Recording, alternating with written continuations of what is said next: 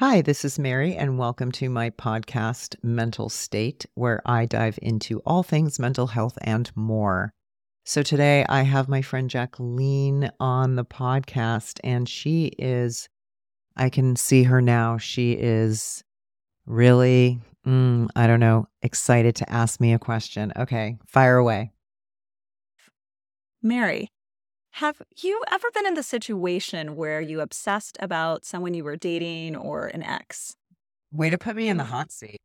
this is my way of I've- avoiding the question. I've, yeah, my my avoidant attachment is saying never.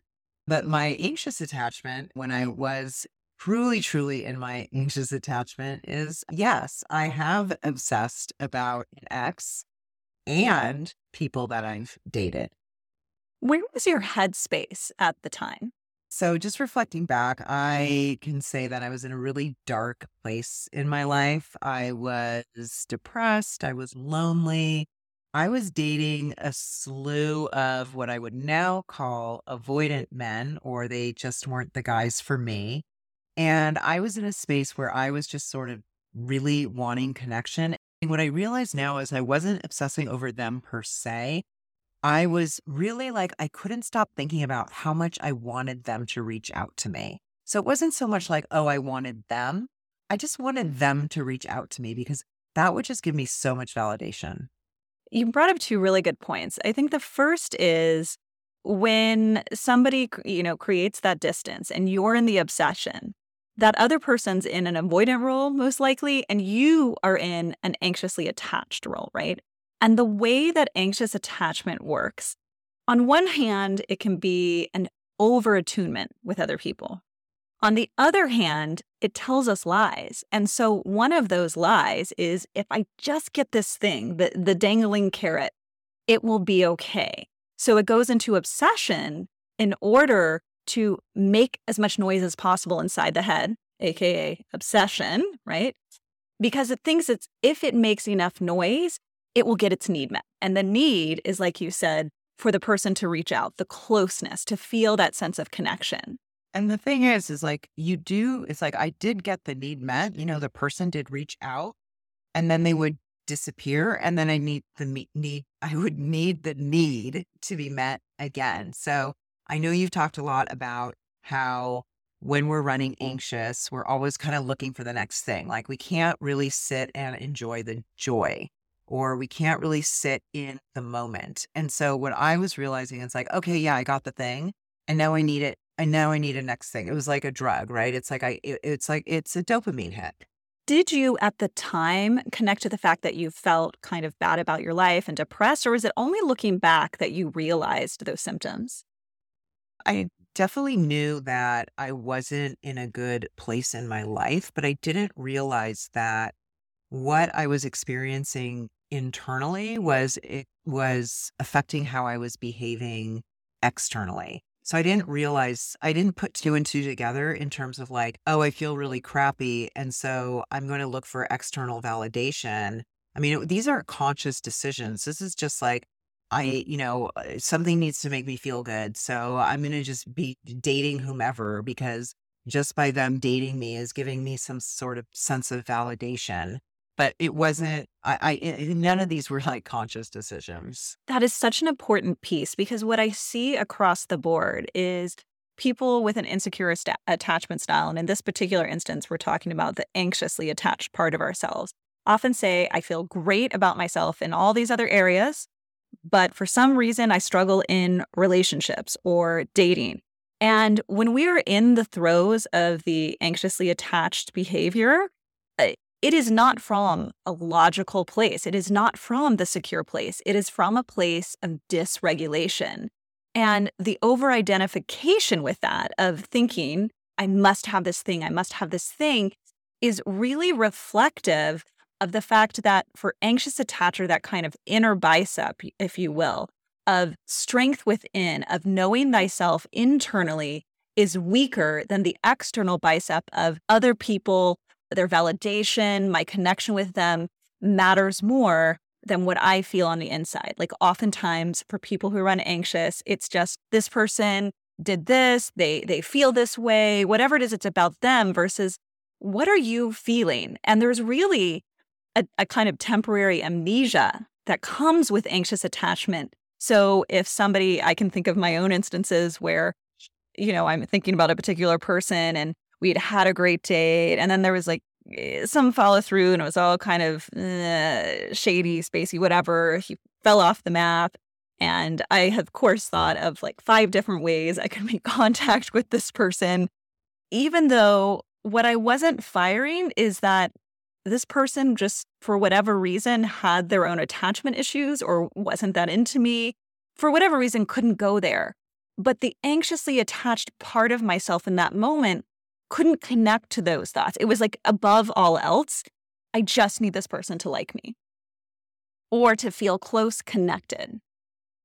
Yeah, and and I totally get that. Like I made so many terrible decisions based on my anxiety and wanting to be connected to somebody. You know, loaned out my car that the person crashed. I was like, that's okay, I'll get it fixed.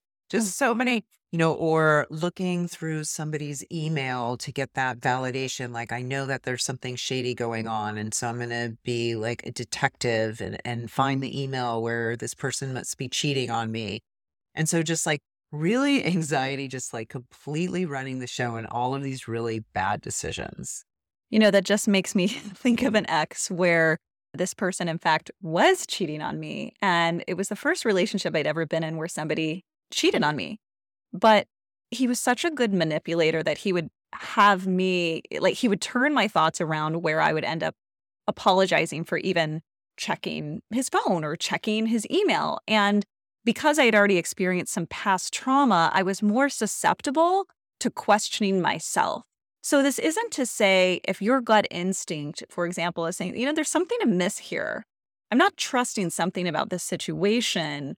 It's not to say ignore that, but the obsession is almost the way out of the feeling. It's like if I just figure it out, it will all be okay. If I can just gain control, right? Because the unpredictability is that trigger for the anxiously attached part of ourselves. So obsession about an ex could very well be because if if my love life just looks like whatever the picture of this person is, all is well, all is okay. Because where do I stand if there's no one at the moment, right? And that can trigger those of us who run anxious. You could feel like there are plenty of partner, prospective partners out there when you're with someone, but all of a sudden when you're single, it's like there's no one. So I'm just going to focus on the ex or avoid other areas of my life where I might not be as happy or I might be experiencing some pain. Instead, it gets transferred on to the thing that my brain thinks it can control.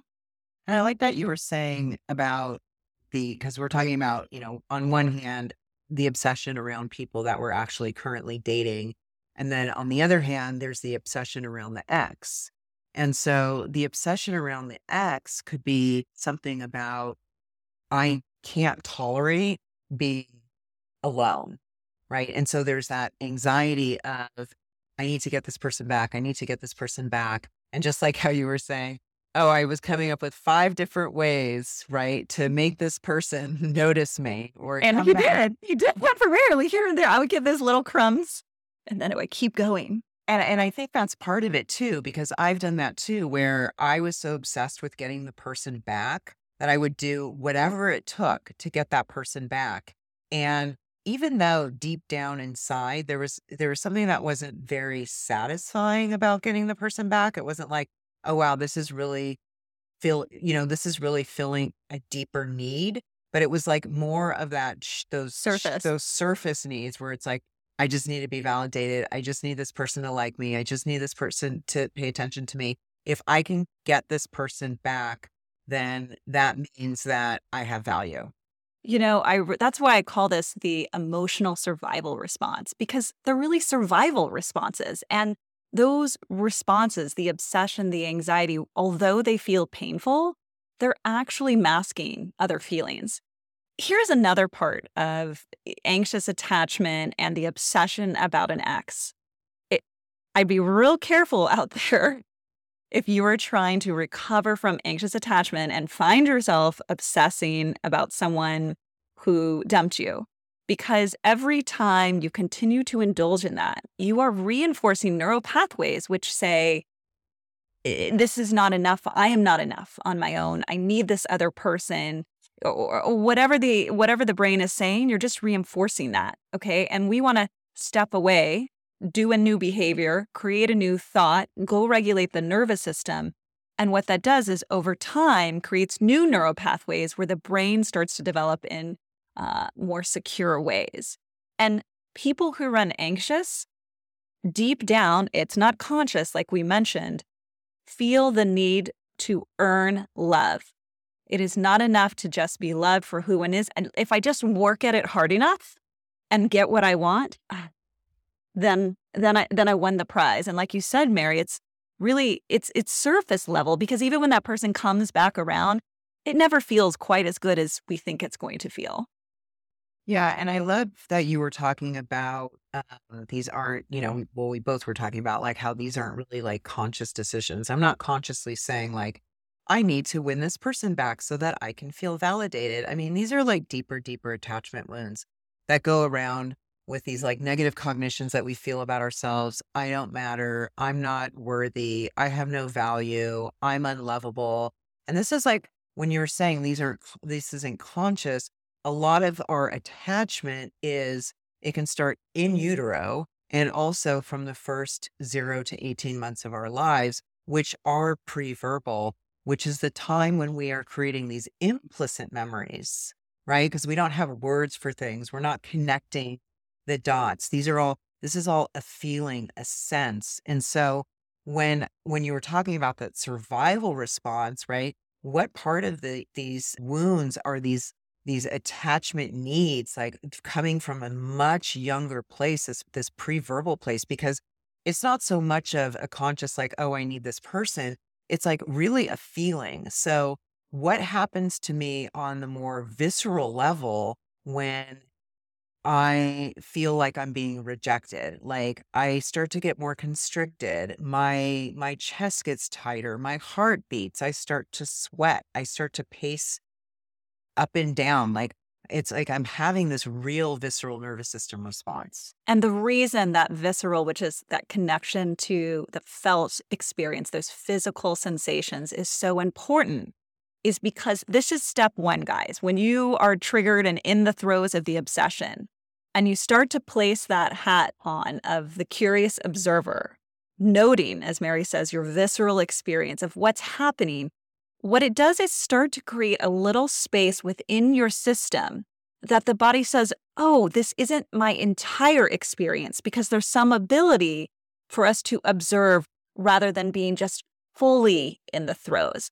And that that little that pause or that ability to observe ourselves creates the space to allow ourselves to ask the next question, which is going to be number 2, what do I really need to feel nourished? What does this part of me f- need to feel supported? And it is your job, especially if you run anxious, to learn to meet that need yourself or to decipher when you need to ask for help from others or when you need to fill your own cup. Because remember, that internal bicep of, of wellness within, of feeling nourished within, is lower for people who are running anxious and it's overdeveloped in people who run avoidant. It's like they say, I don't need anybody. I and I'm afraid I won't be able to meet your needs. So let me just peace out. Right. It's the opposite. Yeah, and I think also, you know, when I think back about these earlier relationships and and really what, you know, some of these poor decisions or the decisions to be with certain types of guys was really based on stuff that I was missing when I was younger, you know. So I'm trying to recreate something in the present that I missed out in the past. And so I'm really expecting these guys to sort of step up to the plate. They don't even know that this is their job, right? But they have been recruited by me for a job they have no idea that they're about to step into to meet every single one of my needs. I love that you, you phrase that. They have no idea. they have no idea what this job is about. It's mission if you choose to accept it. It is absolutely mission impossible. And the, the sad thing is, the anxious type isn't even aware of that at the time, right? It's there's no differentiation, and perhaps I might be asking for too much. It it actually can't tell the difference. But going back to, I thought you brought up such a good point, Mary, around that these people were because it doesn't matter straight, gay, f- fluid, it, it's all the same. Attachment is universal. Okay. But these people were giving you something that you didn't get developmentally. And whether that was at age five, age eight, age 15, it doesn't really matter. But you need to make friends with that part of yourself and heal developmentally what you didn't get. So, looking at what you liked about these people can be clues in what you need to learn to give yourself. And some of that is just kind of like it could be self confidence, for example, and or self acceptance. And I want to get back to that because I think what you, that point that you brought up, it could be age five, it could be age 12, it could be age 16, age 22, Mm-hmm. whatever age, right? I think what's important about that is let's say you didn't get your needs met from you know your primary caregivers okay so then you go to school social situation you find yourself in these situations where you're trying to figure out you know how you fit into the world and then you don't get your needs met from your friends because you don't know how to ask for your needs met because being you don't know how to ask for people to meet your needs right? Because you're a kid and why would you know that? And then at age 12 maybe you get shut out by your friend group and then at age 16 maybe some you don't get invited to the dance and then at age 22 your your college sweetheart whatever long-term relationship like dumps you you start to accumulate these traumas that start to inform how you are in the world and how you are in relationship to other And that is what you might need to do some shifting around or redeveloping in order to have a new experience. And part of that involves making friends with that part of yourself. And I used, you know, kind of general ones, which are, I think, a, a bit difficult to grasp, right? Oh, self confidence, whatever. These are kind of like vague, amorphous terms. But it might be somebody who's really into a particular sport or into the arts. And maybe you've never dated anybody who is your intellectual equal because you always went for jocks or whatever it is. And what that signifies to me is there's that it can even be on that level of, okay, how can you allow in more of that energy in your life, even when this person isn't there, right? Like, how can you give, fill, fill your own cup? yeah how can you fill your own cup Well, hmm. anxious attachers, I know you anxious bunnies are so good at doing the actions, right? Oftentimes it's like, well, I've done all the actions. I'm, I'm, I'm I'm in the groups, I'm in the communities. I will say, just a little marker. We know people who run more anxious have a harder time being alone, and being single is inherently a, more lo- it's a lonelier experience. So it is going to involve getting out in different communities more, right? Connecting more with people. You have to make more of an effort. But it's not just the activities you choose, your energy around them. Are you really giving yourself whatever you're choosing with your heart and soul? Or are you just kind of like grinning and bearing your way through it? Those are two different energetic experiences.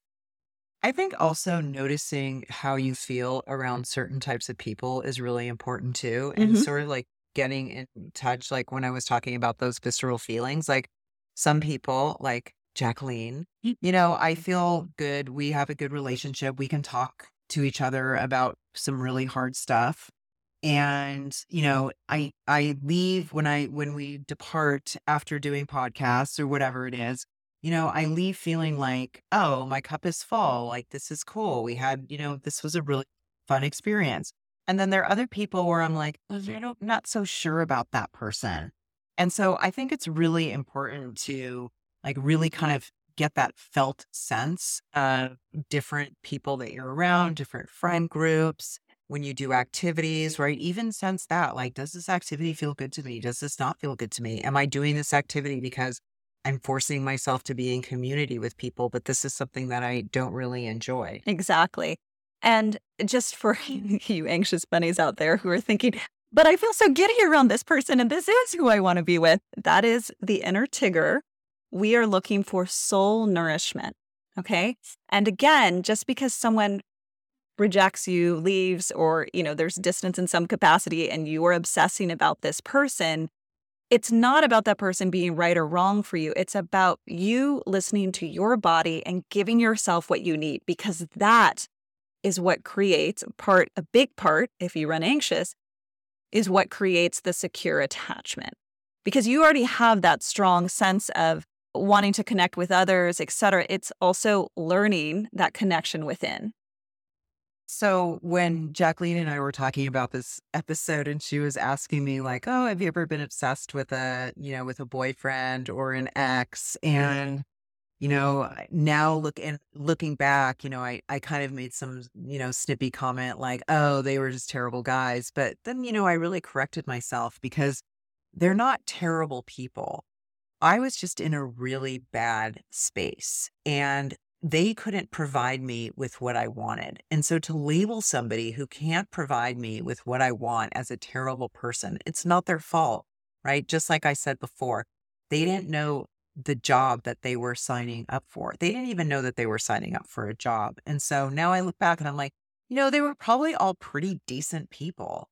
But like, I can now look back on the way that I was acting in the relationship. And it was like, I was not acting in a way that I wouldn't want to date me either. And maybe it was a mixed bag, right? Because you're seeing your side. And I wonder what, what they would say if they were here about their behavior, right? It's really oh, it's I, the I thought you were gonna say, I wonder what they would say about about you. I'm like, that crazy yeah. she broke into my apartment. I escaped. What I mean by that is you are looking for somebody who's, in essence, a matchup for you, right? And if you're somebody who, like, I'll admit it, I have higher needs than some people and lower needs than others. And so, what's going to work for me is somebody who is meeting enough of those needs, right? It's never going to be perfect. And I'm meeting enough of that person's needs. And then there's an openness for us to work together it's not all or nothing. And so that's why you could kind of see sometimes you go, oh, what, how did they find a partner right after me? What was wrong with me? Well, somehow the nervous systems matched up better. We don't know why, but they did, right? You probably don't have the full story. And if you run anxious, none of that is helping you because that's again reinforcing that story matters more than your own. And you need to be the star of your story. I am now talking quoting the holiday, but I did watch that movie. I, I will I say. the holiday. I love it so much. Oh my gosh. But you have I- to be the movie star of your life, It- right? Not the supporting character. if my reality could be something, it would be the movie The Holiday. So that just also made me think about when you were saying, like, oh, I wonder what their experience was. I'm also wondering, you know, if I were in like a full blown secure attachment, if I felt grounded, if I felt like I knew exactly what I wanted, would I even, you know, if I were dating those people again, what I mean, you know, we live, we can live in a lot of ifs, but I just think it's kind of an interesting exercise to be like, would I even, would we even get past a second date? Exactly. That's what I was thinking. Would you even indulge in that behavior? Or maybe you'd see something and be like, "Mm, I'm not so into that. Or how much did I even really like them? Well, I can tell you that I, the roads were painted with red flags and I ignored all of them. I even felt crappy in the relationship.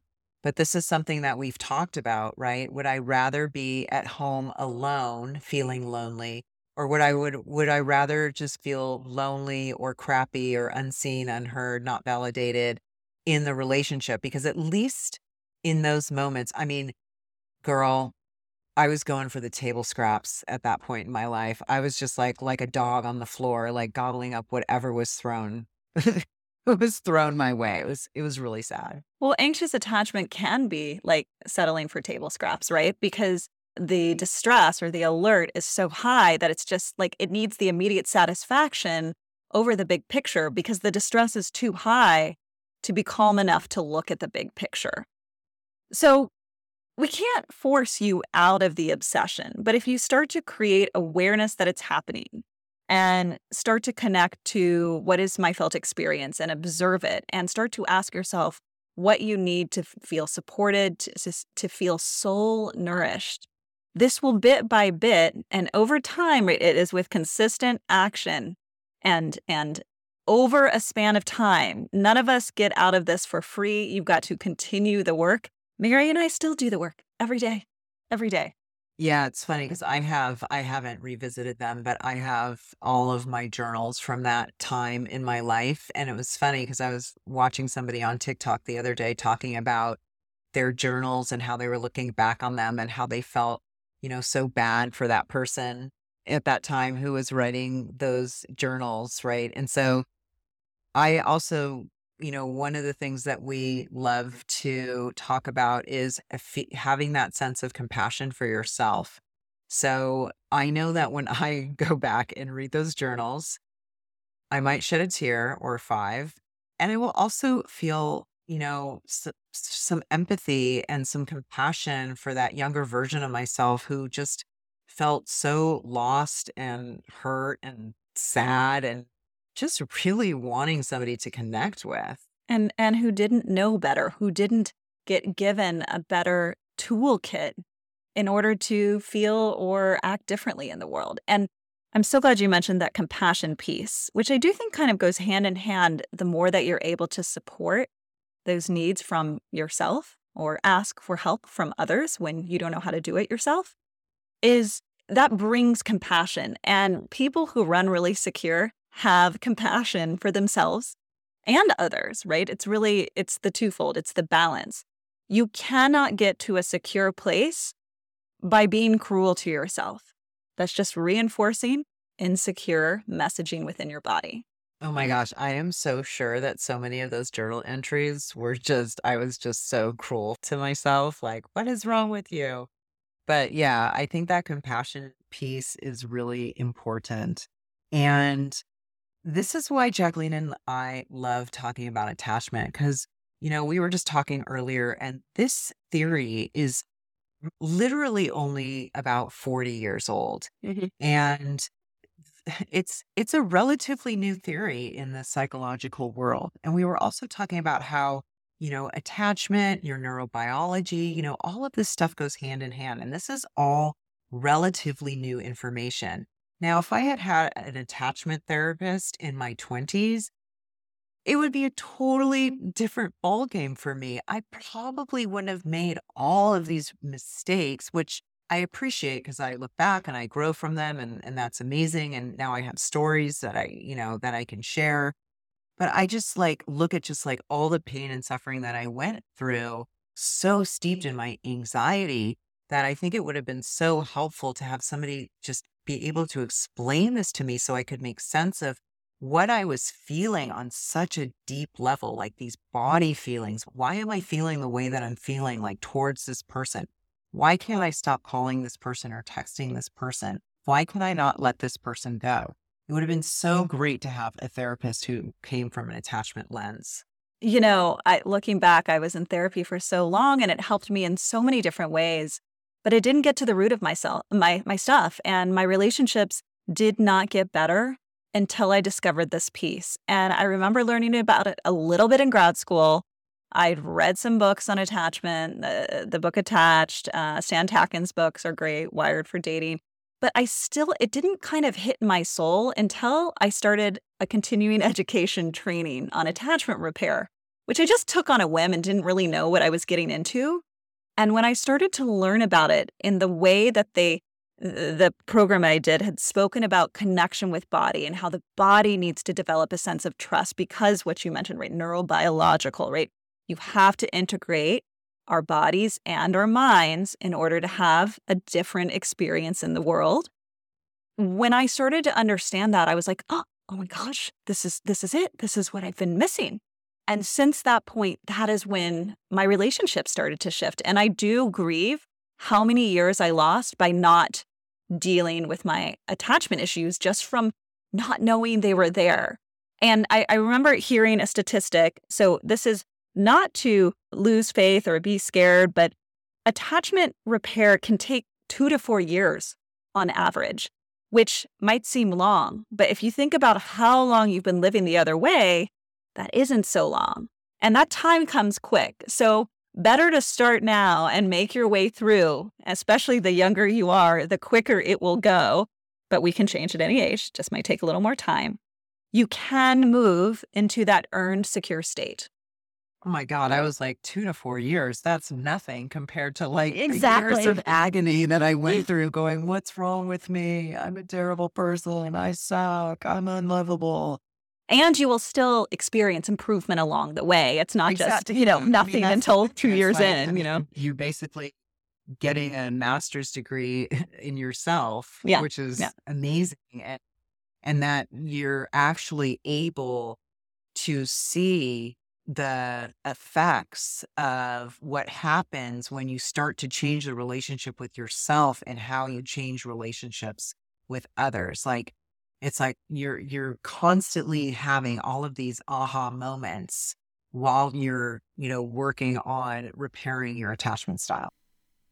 And if you have any questions about attachment style, obsessions over exes, anything about relationships and dating, or anything mental health, DM me on my Instagram at Mary B Therapy or reach out to me on my website, marybtherapy.com.